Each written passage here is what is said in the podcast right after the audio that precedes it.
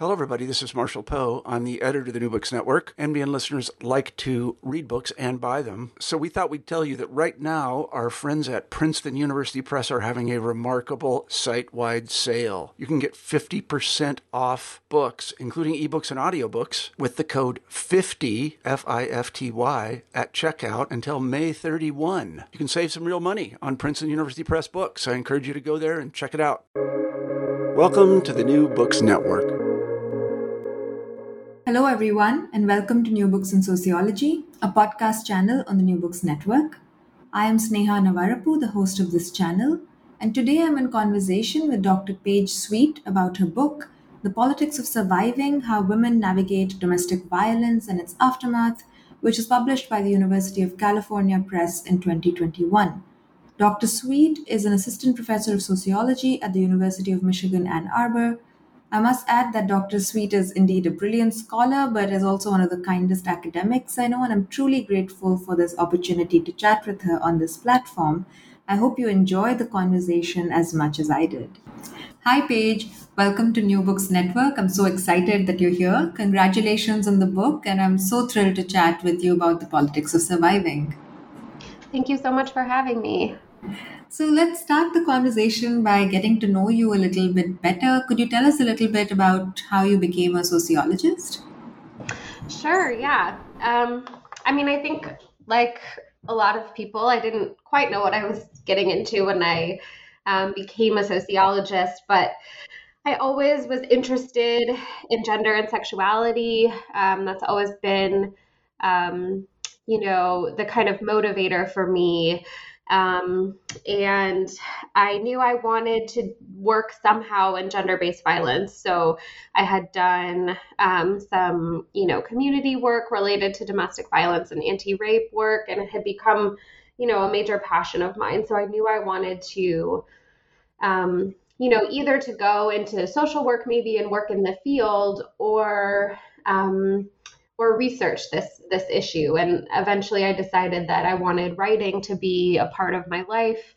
And so I decided that the best fit for me would be to you know collect people's stories and and write about their lives. So so that's what I decided to do. So um, you know domestic violence trying to understand it trying to sort of um, work with survivors and think through their experiences. That was that was always a sort of major motivation for me to get into this. Mm-hmm. And uh, could you tell us where you, uh, I guess, began to work on this motivation seriously? Was it in grad school? And how was grad school perhaps instrumental in solidifying your intentions of uh, pursuing sociology as a career? Yeah. Um, so I did my PhD in sociology um, at the University of Illinois at Chicago, and um, it was a really great experience. And um, you know, I think in that program, there isn't um, there isn't any pressure, I think, to separate your sort of political commitments from your research. And I really um, that was really inspirational to me and really really important to my sort of development as a scholar. I always felt like, you know, my commitments to issues of gender and sexuality, my commitments to sort of community based work in domestic violence, I felt like that was supported and seen as sort of integral to my research rather than separate. Um, and I think that was what drew me to that program was that people were um, faculty and grad students there were really engaged in their communities and really interested in doing public facing work and politically engaged work. Um, and so that was really important to me um, to sort of learn kind of that way of doing sociology. And it really helped me find my place, I think. Um, and then when I was in grad school too, I also got, I started working um, with my advisor and with other graduate students who were really interested in sort of theories of health. And I learned a lot about sort of um, medicalization and biopolitics and sort of how um, how we're governed, how we're disciplined, how we come to think of our lives as sort of um, as saturated in in sort of um, discourses about health and embodiment in sort of um, the sort of compulsion to sort of better oneself in those ways. And I got really interested in that. So I wanted to sort of tie um, my interest in gender-based violence to that those kinds of theoretical frameworks I was really interested in. Um, and at the same time, you know, I noticed that the domestic violence field was becoming increasingly medicalized and inc- increasingly clinical. Um, and so it ended up kind of fitting together that I could pull together my sort of new theoretical interest that I had in grad school with um, my sort of long-standing interest in gender-based violence. Mm-hmm. And yeah, I just wanted to give a big shout out to the UIC Sociology Department for actually encouraging such politically committed um, and brilliant um, work that, as you said, doesn't separate the political from the scholarly, which I think is is so fabulous. Um, and I would love to know more about how this particular book was conceived. How did this project unfold, and um, you know, how did you decide that? You wanted to write this book and tell the story of how intimate violence shapes women's citizenship in the United States. Yeah, thanks so much for asking that. I think um, for me, it was a couple of things. So, on the one hand, you know, I had spent a lot of time in my late teens and early 20s in domestic violence agencies, you know, local feminist founded community based programs um, that mostly had like peer led counseling models. So, like, these were not professionals who were running support groups or um, counseling sessions. They were like community members, women who had used these services in the past, um, people who were involved in the anti violence movement. So it was kind of, um, you know, they were intended be as these sort of anti professional community agencies. Um, but over time, they had become more and more professionalized. Domestic violence agencies had, um, which isn't, you know, necessarily bad. But I noticed in Chicago that, um, you know, most people I met in domestic violence work were clinically trained trauma therapists. And that was pretty new.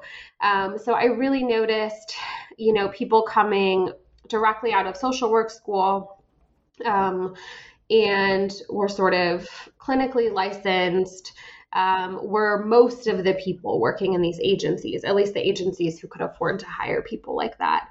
Um, and so um, I thought that was really interesting that the sort of domestic violence field, which was originally pretty anti medical, pretty anti therapy, um, had become, had come to really revolve around sort of clinical professional work where clients were on wait lists to see counselors in sort of one hour time slots, just like any kind of mental health agency. Um, and so that was one thing I noticed. The other thing I noticed was that the survivors I would talk to in agencies had um, a certain sort of way of talking about what it meant to be a survivor. And I got really interested in that. So um, I remember this moment when one woman who I was interviewing said, like, I'm not a survivor yet. I'm still a victim. I'm not a survivor yet. And I was really curious about what that meant. And it turned out for her, like a lot of the women who I interacted with, um, survivorhood meant going to professional therapy in order to sort of recover from abuse to recover from domestic violence.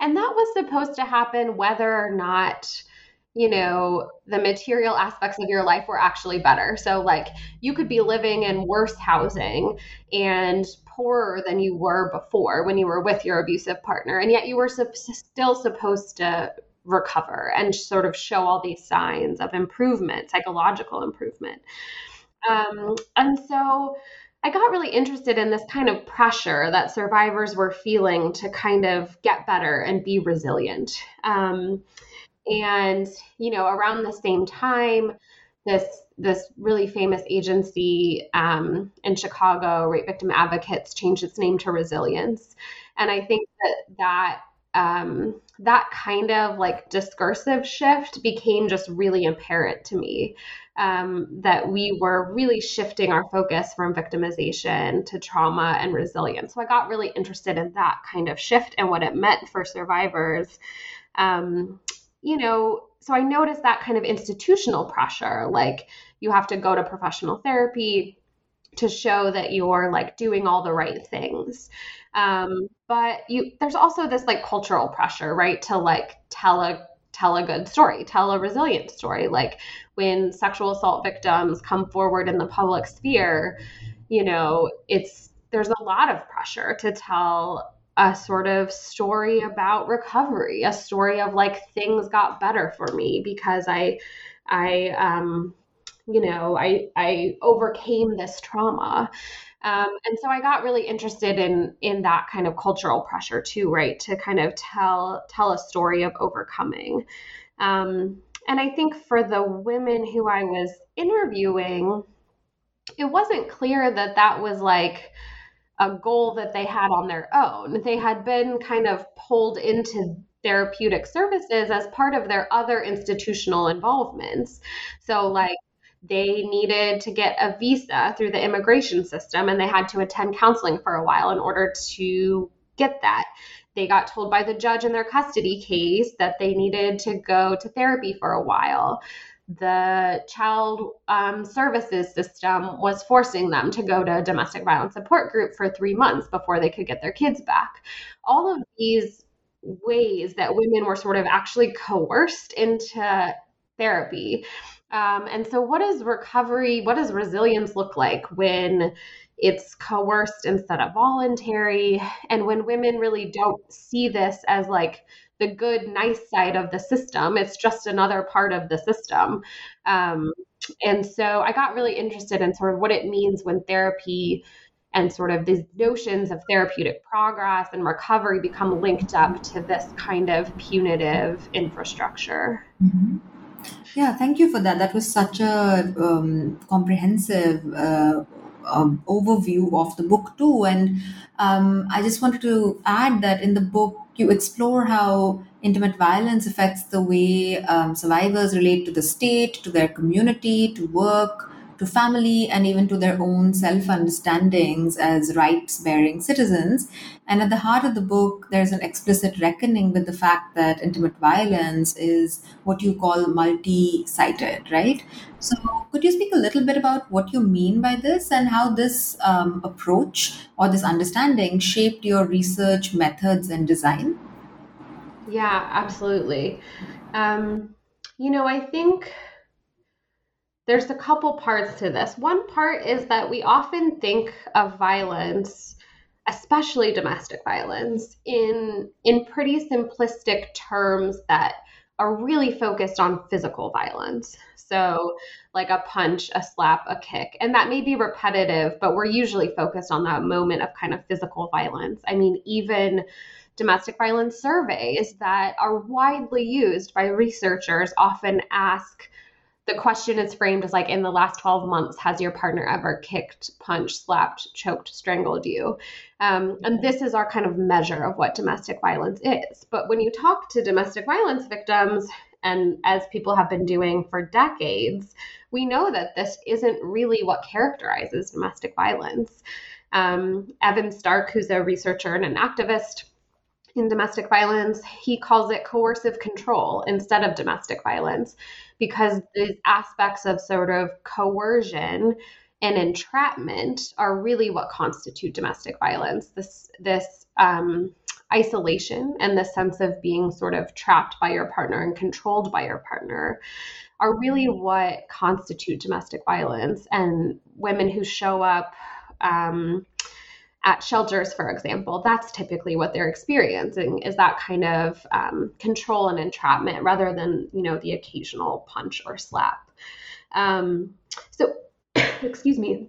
So we have this sort of public imaginary of domestic violence as being very sort of discrete incidents of physical violence that's dyadic. So it's just between two people and it happens like at home, like in the private sphere.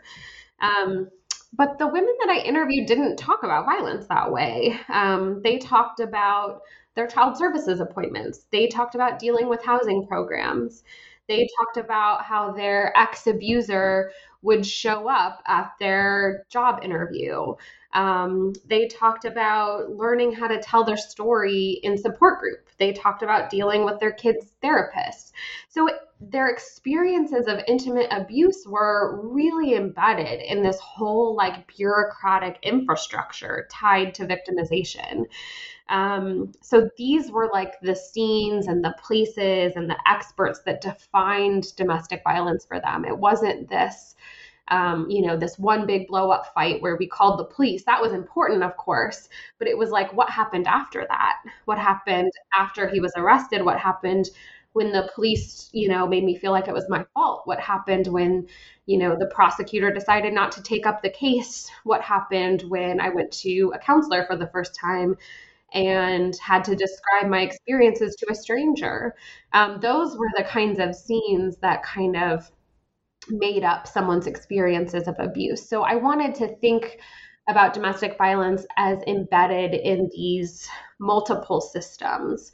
Um, and those can variously harm or help victims, right? Like it's not not it's not one or the other.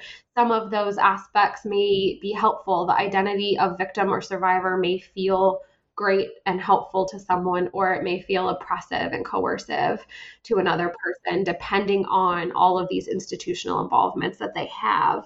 So I really wanted a way to think about intimate violence as as not intimate as not just contained in the in the private sphere but as as very public and very embedded in our our public understandings of abuse and the way that we treat survivors as they navigate systems but also in all of their interactions with these state programs that were totally coerced and non-voluntary. Um, so i wanted to think about abuse in that way. And then the other part of it is that um, domestic violence scholars for a long time have talked in different ways about how intimate violence is itself a violation of of women's citizenship, both collectively, because this is a widespread social problem, um, collectively, but also individually. You know, the experience of intimate abuse severs people from their communities. It severs people from families, social networks.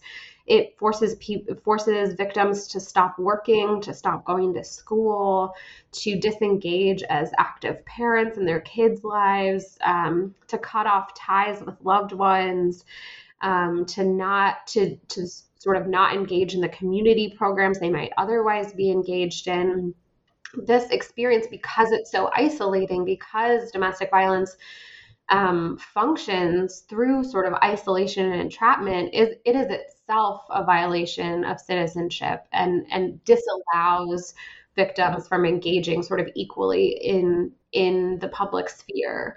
And so i think um, that was important to me too to think through how the services that we set up that are supposed to help people sort of re-engage often further isolate and harm victims rather than sort of reconnecting them to those to those supports that they need.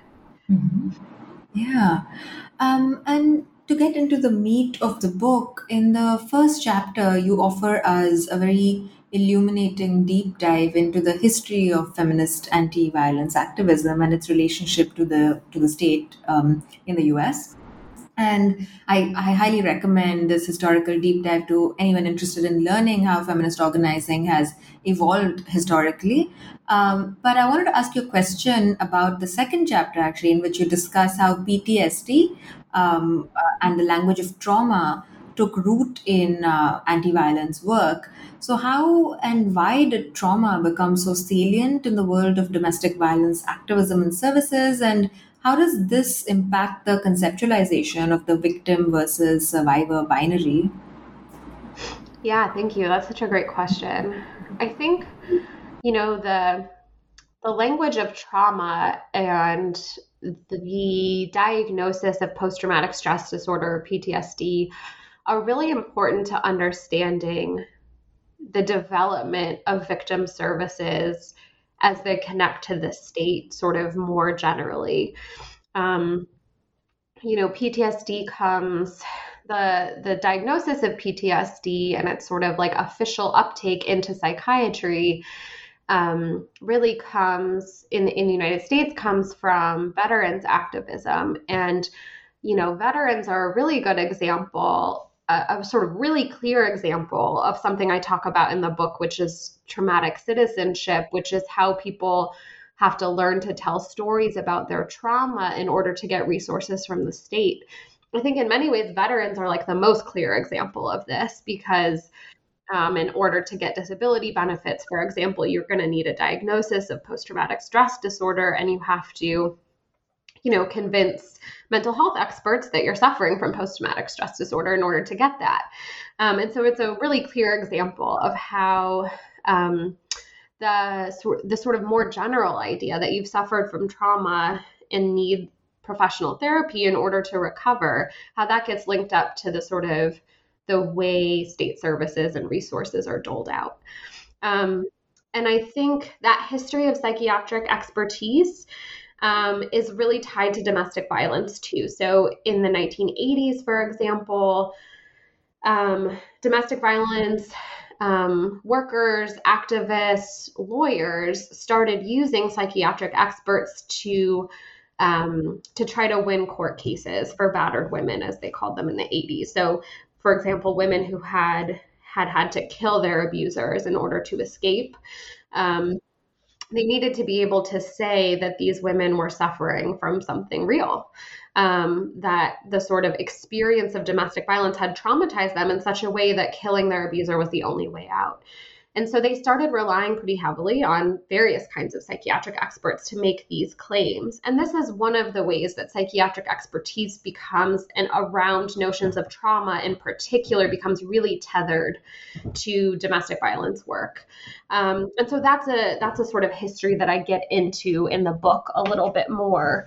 Um, because I'm really interested in how how notions of trauma over time have constructed victims differently. Um, and in the 90s, um, trauma becomes even bigger. Um, and a whole range of new kinds of mental health experts are using the language of trauma um, to think through a couple different things, to think through what it means to survive violence on the one hand, but um, you know, people are probably also familiar with the fact that trauma gets used in to talk about structural harm too. Trauma gets used to talk about what it means to live under the violences of patriarchy, sort of generally. Trauma gets used now to think about what it means to live in a sort of in a racist society, right? Um, that that creates all of these traumas over people's lives that they have to navigate, and it's one of the things that might, you know, create poor health outcomes for people of color in the United States, for example. It's one of those things that's hard to measure. So people use trauma in all these complex ways to think about sort of pervasive forms of harm. And that gets that that gets um, taken up in the domestic violence world too. So people are trying to use trauma in this way where it refers both to big structural harms, like the violence of living under patriarchy, for example, where while it also refers to like um, you know, having experienced child sexual abuse. And so you're suffering this long term trauma, and then um, that helps explain the sort of domestic violence that you're now experiencing as an adult. Um, and so it gets taken up in all of these complex ways that sort of combine this political structural side of trauma with this kind of more clinical side of trauma. And I think we still see that now. I think that that is one of the things that makes trauma so fascinating is because it does capture both of those things. Um, and domestic violence policy experts really saw it as a helpful way to explain victims to non sympathetic listeners. So, like, if you can explain quote unquote why she stays right? Because that's something that people always ask well why don't you just leave? Why why you know why did you stay? Experts um or you know policymakers in the domestic violence world world started to find it really helpful to explain to people well it's a traumatic experience she's staying because of her trauma. Um, and here's all the sort of um, mental health effects of something like domestic violence. It causes depression, chronic sleeplessness, anxiety, all of these things associated with PTSD, hypervigilance, flashbacks. Um, and so they start finding it really helpful to kind of use this language to communicate with people who wouldn't otherwise be sympathetic and say, like, this is actually a clinical problem. Um, and so that becomes really pervasive in the field. And they find it helpful in part because um, trauma is an interesting psychiatric diagnosis. It suggests that the cause of what's happening to you is outside of yourself, right? The trauma is external, it's an external event. Um, you know, for veterans, it's the context of war that produces trauma. It's having to um, use a weapon against another human being that causes trauma. It's not something inside of you, it's something that gets put inside of you by a horrible experience. And so feminists see it as a way to take blame away from victims, right? It's not something that she's doing. It's not an inherent trait of her as as a victim. It's that someone's doing this to her and that's causing her to have this reaction. So it's seen as sort of a more sympathetic um, approach to thinking about the mental health consequences of domestic violence. Um, so all of these things kind of come together and make it this really popular discourse throughout the 1990s and then in the 2000s because the field has professionalized so much it really gets um, it really gets attached to the types of clinical care that are provided in domestic violence agencies in kind of a whole new way. Mm-hmm. Yeah, and I think um, in the 2000s and after, you write about how the trauma turn um, is in line with a series of technocratic and expertise oriented neoliberal healthcare approaches, largely even in, uh, say, thinking about governing poverty, right? Um, this uh, uh, whole expertise oriented sort of approach. Um, and in that, you uh, clearly show how self care becomes an important framework with which trauma workers administer therapeutic programs. So, what are the kinds of self care strategies that trauma workers teach their clients, particularly you know now nowish? And um, how does this self-care approach factor into the feminist logics of anti-violence work? Yeah that's such a good question. Um, yeah self-care is like a whole a whole thing isn't it um, um, yeah it's it's kind of hard to escape the language of self-care no matter who you are i think um, but it is used a lot in social services um, right now. Various kinds of social services, um, you know, homelessness, HIV care, you know, everything. Self care is everywhere.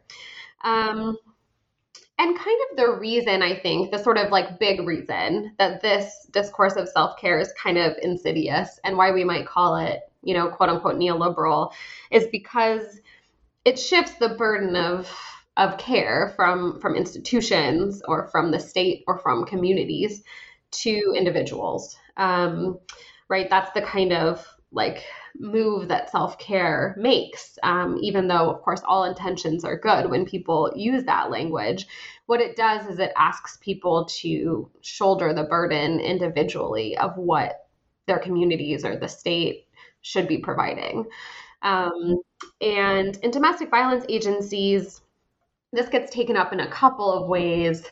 Um, one is that workers, people who work in domestic violence agencies, are asked to do self care for themselves, right? Because it is, in fact, quite challenging and difficult to do this work. There's a very high level of burnout, it's not paid well. Um, and um, it's really, really hard work.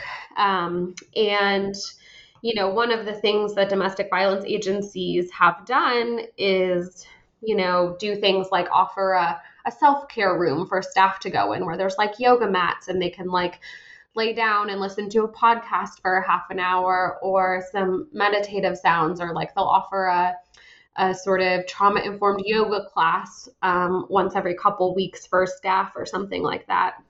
And the idea is like, staff, you need to learn how to take care of yourselves um, because otherwise you can't be doing this this really difficult domestic violence work. Um, but of course, for staff, you know, another thing that you could do is like provide better vacation, better pay, um, better supervision. Um, it sort of absolves agencies of many of the sort of responsibilities they have to create better workplaces, even though, you know, I think from their perspective, this is an effort to make a better workplace.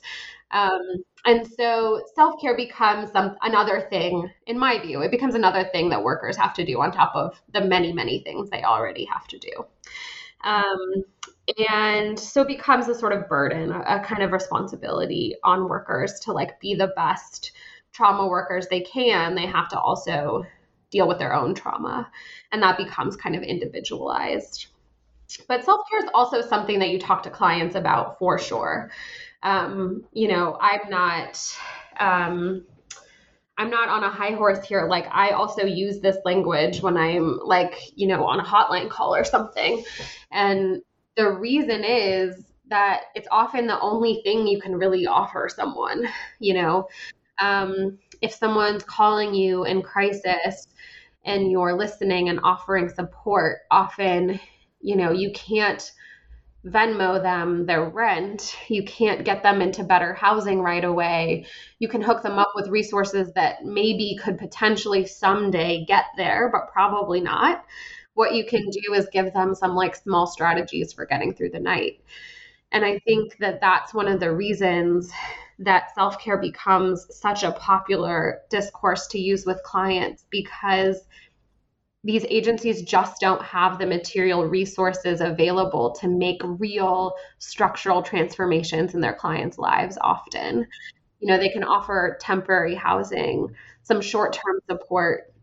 Maybe if they're lucky, they can pay to fix her car or like get her kids into a free childcare program for a few months or something like that. Maybe they can give her bus vouchers, but they're not going to be offering typically like really long-term stabilizing resources that would um, that would really transform her life. And so I think self-care is something that you can offer when there's not that much you can offer.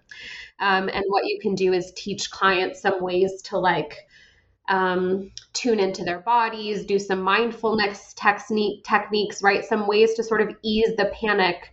Let's say next time they have to go to court and face their abuser or when they have to go meet with a lawyer or when they have to meet with child services. So you can teach them some techniques for like getting through these grueling moments of these sort of bureaucracies of victimization that that a lot of the clients are working their way through.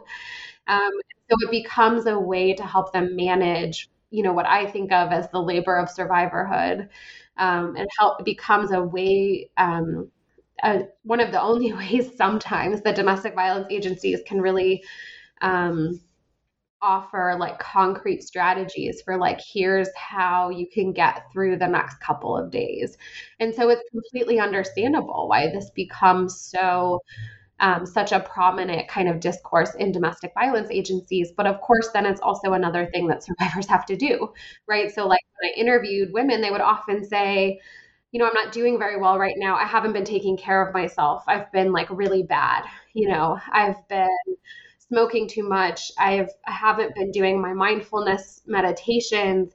I skipped support group last week because you know uh, my kid was sick or whatever it was, and so there's all this guilt about not doing self care.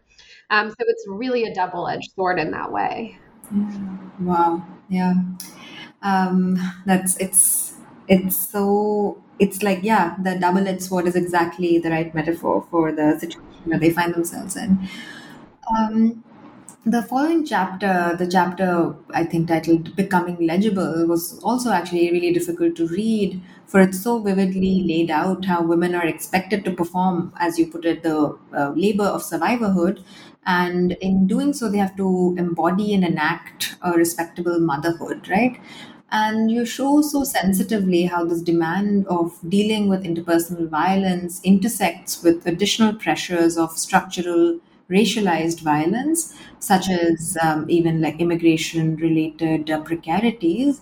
And the chapter makes uh, clear how domestic violence is, isn't just a series of violent episodes or incidents, but an ongoing process of navigating coercive men, institutions, experts, and categories.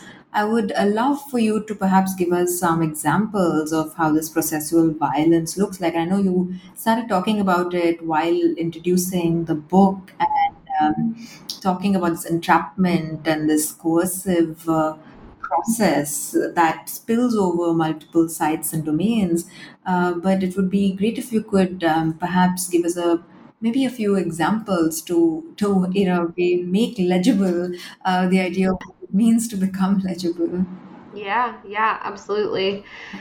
Um, yeah, that's such a good question because part of the part of the point of that chapter is to really show how you know not everyone is able to um, not everyone is able to i guess become legible as a good survivor this is an exclusionary um, process it's an exclusionary discourse survivorhood is it's an exclusionary set of systems that sort of see some experiences as more legitimate than others. And some women are able to sort of navigate through these systems more easily than other women. Um, and that's because of um, often because of the in- existing sort of systemic inequalities in their lives. Um, and so, yeah, at one point in the chapter, I think I opened that chapter by talking about Brenda and I think um, Brenda's story really shows how how women are expected to enact survivorhood, where the, while they're also expected to like be ideal victims in the criminal system, um, and this often creates this like impossibility, this like deep tension in their performances of respectability that's really difficult to overcome. So, for example, Brenda. Um, the the state's attorney was pursuing felony domestic violence charges against Brenda's abuser. So um, I talk about how in court she has to go present as a victim, right? She has to emphasize her powerlessness and her subordination. She has to emphasize her injuries. She has to go sit across from him in court and tell the story of her victimization. And that's really what's demanded of her in that setting is that she perform victimhood. Um, and um, the problem is that, you know, every other day of the week, Brenda has to um, focus more on the therapeutic. And that's because her kids were taken away um, by the state when, um, so a lot of women who experience domestic violence are bound up in the child services system, often because you know, violence from a man in the house is seen as something that they should be able to prevent or not subjecting their children to. Um, and so their kids, they might just be under surveillance by the child welfare system, or their kids might actually be taken from the home. And Brenda's kids were taken from the home. She has five kids. And um, so, as part of the process to get her kids back, what she has to do is become a good survivor. And what I mean by that is she has to go to essentially endless therapy and counseling sessions. She has to take her, she has to go to family therapy with her kids. She has to go to two types of therapy herself.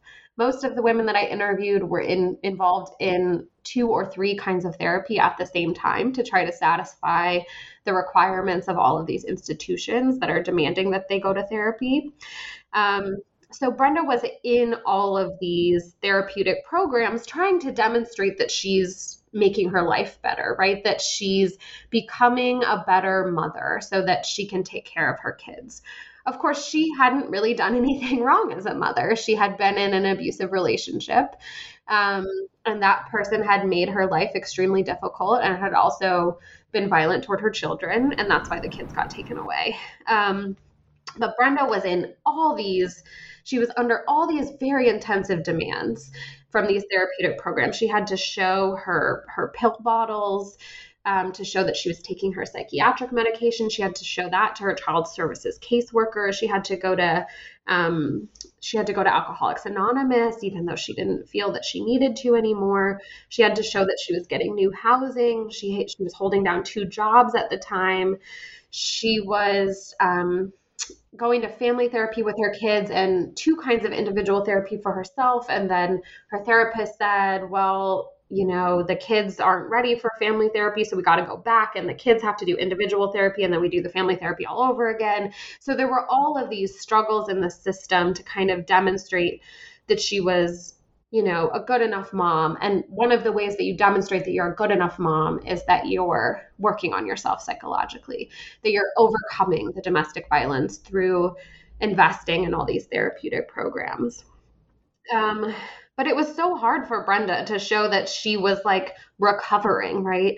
And that's because, she, in part, because she was poor and black and had five kids who had all been taken away and she lived on the south side of Chicago and was in all these temporary, unstable housing situations in violent neighborhoods, and bad things kept happening. Um, and so she had all this instability around her because of her material circumstances and her family history and all of these things that made it really hard to show that she was in recovery, um, that she was like getting better.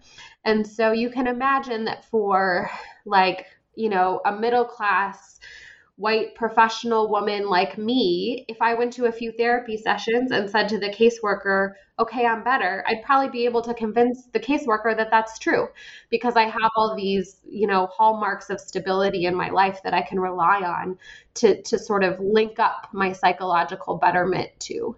But Brenda didn't have that because she had all this material instability and precarity um, surrounded by, you know, histories of segregation in the city of Chicago, for example. All of these things shaped her experience.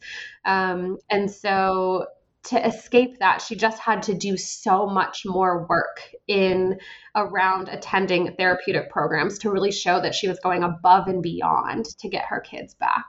And so it's that kind of process that I'm trying to track in the book, where um, all of the sort of intersecting social precarities in people's lives, um, that's what's really shaping if they look like a good survivor or not. And nevertheless, it's made to seem as if they just need to work harder in therapy and go to more sort of therapeutic programs. So I'm interested in how that, you know, notions of deservingness and worthiness um, especially around motherhood and other kind of gendered characteristics, become tied to this infrastructure of therapeutic sort of progress and betterment.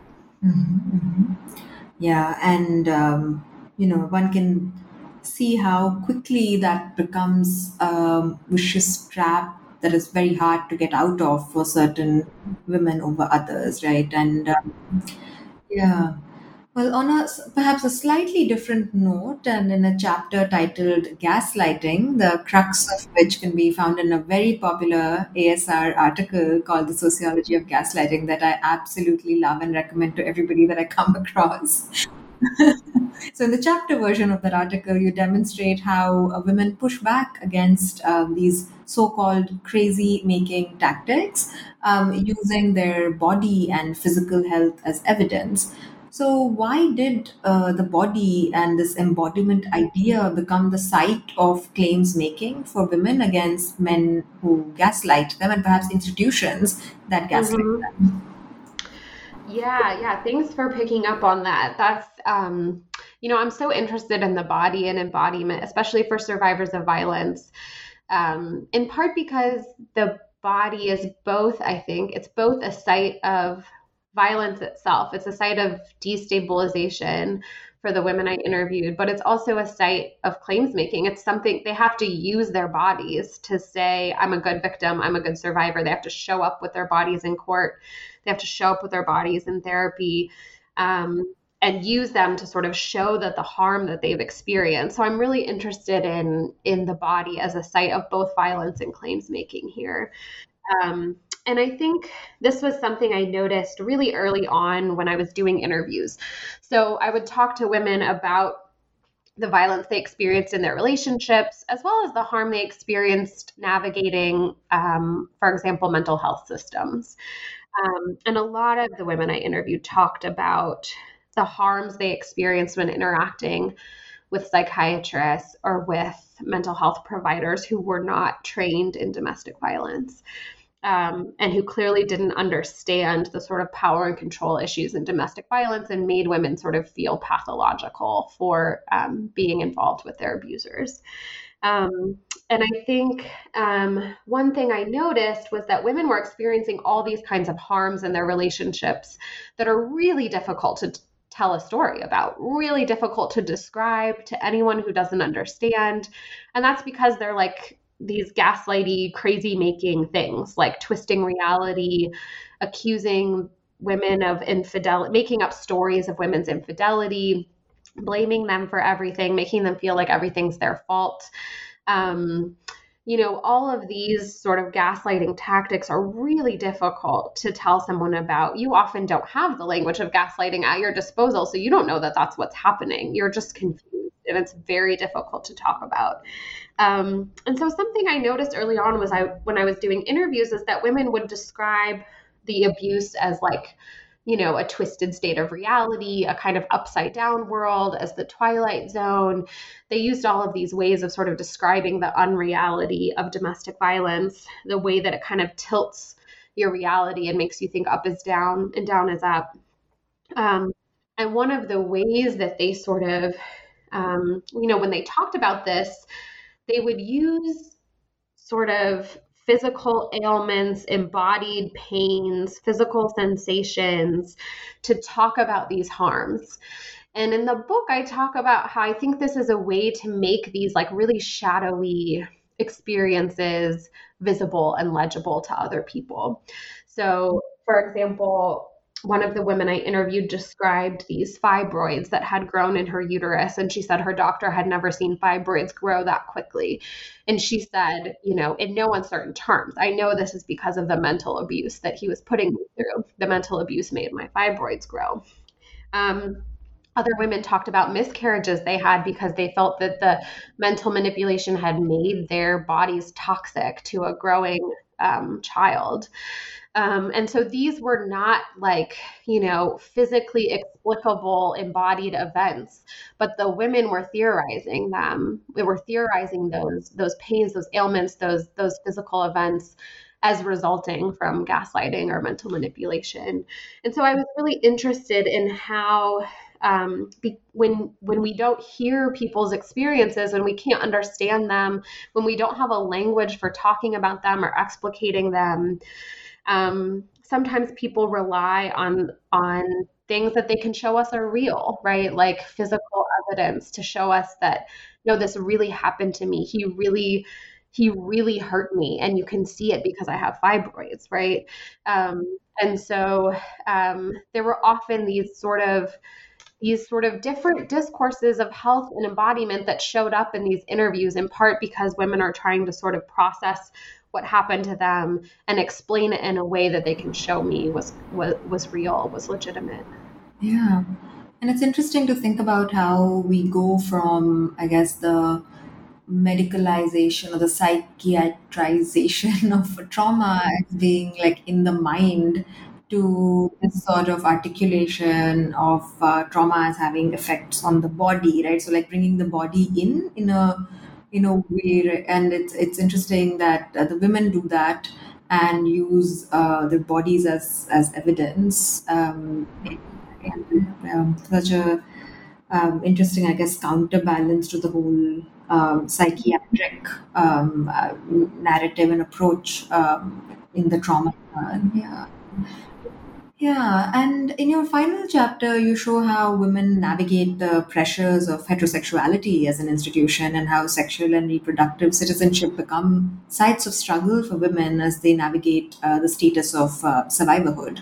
So, how did uh, the women you spent time with reinterpret the demands of heterosexuality and how did they imagine new sexual futures?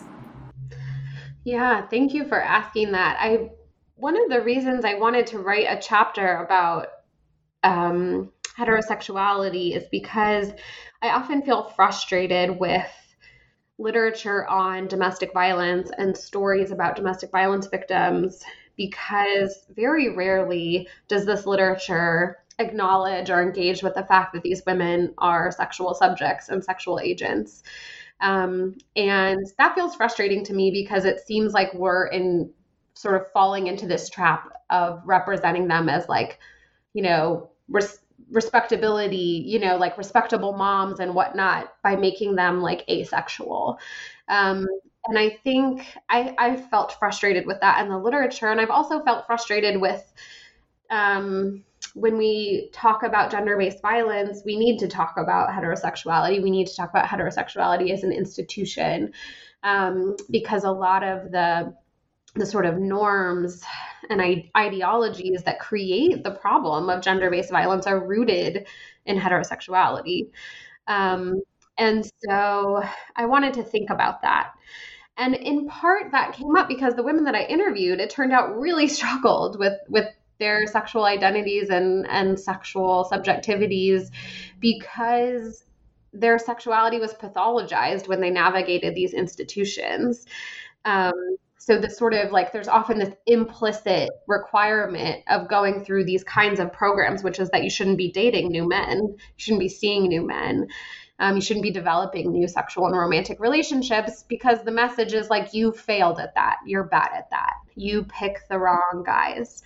Um, and as much as in domestic violence programs people say like it's not your fault and i think really believe that there's also this kind of side eye if you like have a new boyfriend or something like that. Um, and the women that I interviewed really felt that pressure. Like they really understood that as an implicit program requirement of going through court or child services, or even the sort of softer, nicer domestic violence programs. And um, so I wanted to talk about that and I wanted to think through how women um, sort of redefine their what what um, Jennifer Hirsch and Shamus Khan in their book Sexual Citizens would call their sexual projects. So how the women sort of redefine their sexual projects. They're kind of um, they're kind of the way that they think about their sexuality and navigate um, the future of their of their sexual romantic lives. Um, their sort of goals and um, the way that they think about their reproductive and um, and sort of romantic futures. So, you know, it's not that they weren't heterosexual anymore or that they, the women I interviewed, you know, most of them didn't want to start dating women or anything like that. It was more about redefining the role of kind of heterosexual coupledom in their lives and questioning like should this be what success means in my life because that feels like a lie now um, the idea that like getting married and having kids would be like the greatest future in the world for me. That turned out to be a lie. Um, and um, so the women I interviewed were really engaged in this process of kind of rethinking the heterosexual messages that they got, these kinds of ideologies of success. Um, and marriage is kind of like the golden ticket to a good future. Some of them questioned um, motherhood and wondered why they had become mothers and wished that they weren't still tied to their abusers through shared children. Um, and resented their abusers for wanting them to have children. Um, and so there's all these questions around motherhood that come up for survivors too. And I wanted to think seriously about that. Um, so some of the ways, so it combines, right? Because the actual experience of domestic violence makes women question like the promise of a heterosexual future. Um, and then also these programs are shaming women for wanting to like find new partners or, you know, have casual sex or whatever it is that they want to do. Um, and so there's all these complex messages around heterosexuality and motherhood circulating in these spaces. Um, and for some of the women, you know, this involved saying, I'm never going to have kids again. Um, I don't think motherhood is my ideal rejecting the idea that they'd ever have a live in partner again, refusing to date. Um, all of these new strategies they developed for navigating sort of heterosexuality and motherhood. And some of this was hypervigilance related to kind of systems involvement because they knew they had to sort of, you know, look good and independent, um, like good survivors while they were in systems. But some of it was like, you know what, the jig is up. I see the role that I'm supposed to take on in this heterosexual future and I don't want it anymore. Um, and so there was a mix of all of that stuff happening. And I wanted to think about how how women sort of disidentify from the ideological promises of heterosexuality after they survive violence. Mm-hmm. Yeah, thank you. Um, I found that chapter to be extremely interesting, and I felt like that um, the book ended with this empirical chapter on a note that uh, gave um, an interesting uh, twist, I guess, to the story, and we saw the women in in a fuller light. And I think just like getting to know the way they were thinking about their sexual projects was was uh, really interesting. Um, well, I'm so glad that we've talked about the book, and um, again, I've I've read the book, but I've learned so much more again in this conversation with you and i'm super glad that we got a chance to do this. But before i let you go and i know it's been almost an hour and um, you've shared so much of your time and i really appreciate it but i would love to know what you're working on now and what we can expect to read by you in the near future yeah so i'm working on a couple projects right now the first is um, a standalone book that I'll write on gaslighting that's coming up. Um, so um, I've been doing interviews with people about gaslighting, sort of new interviews, um, not just domestic violence victims, but people who feel they've experienced gaslighting in the workplace or from their parents um, in all different kinds of settings. So thinking through sort of um, what mental manipulation looks like and how it's structured by social inequalities. Um, so that'll be um, out sometime in the future with Princeton University Press. And thank you. Thank you. Um, so that's going to happen eventually. And don't ask me about the timeline yet. and um, I'm also working on a project on domestic violence during COVID, um, in part because there's been so much speculation about the sort of numbers, like has dom- domestic violence gone up or down during COVID?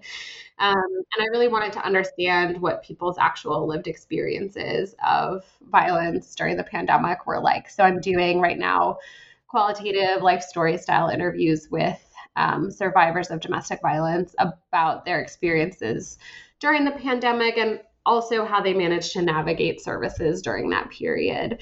Um, so I hopefully will be um, completing those interviews this summer and writing some articles about, um, you know, the kinds of sort of intersection of crises in people's lives and what that looks like. Yeah, both. I mean, both of those projects sound interesting and important, and um, yeah, I can't wait to read them. Um, and you're such a such a lucid writer that uh, yeah i'm excited to to read what emerges from these wonderful two projects. Thank you so much. Well thank you paige for taking time out and uh, chatting with me about the politics of surviving. Congratulations again. And um, i know it must be about uh, close to noon where you're at so i'm going to let you go and have a wonderful day and I look forward to chatting again super soon. Thank you so much for having me.